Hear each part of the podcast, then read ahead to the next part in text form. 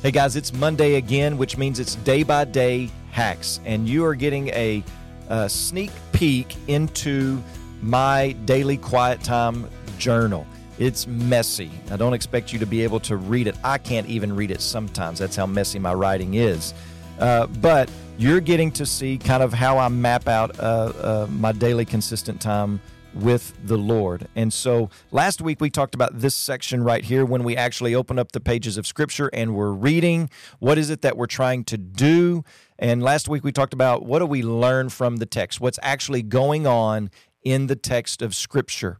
This week I want us to think about love. So I've got learn and then love. And the idea behind love is how does this text of Scripture teach me to love?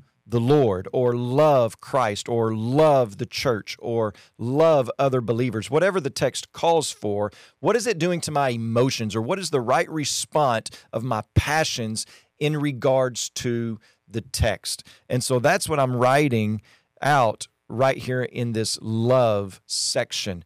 So if you can kind of see where we're going, it's not just a flat reading of scripture, but we're wanting to uh, siphon that scripture through several different filters. The first one being, what do I learn? And then the second one being, how do how does this teach me to love whatever the object of that text is? What I find a lot of times in Old Testament, particularly, I'm going through uh, Isaiah in this particular scenario, and what I am loving, or what I should be loving, is the faithfulness of God. Over and over, I'm seeing the faithfulness of God take place in these scriptures.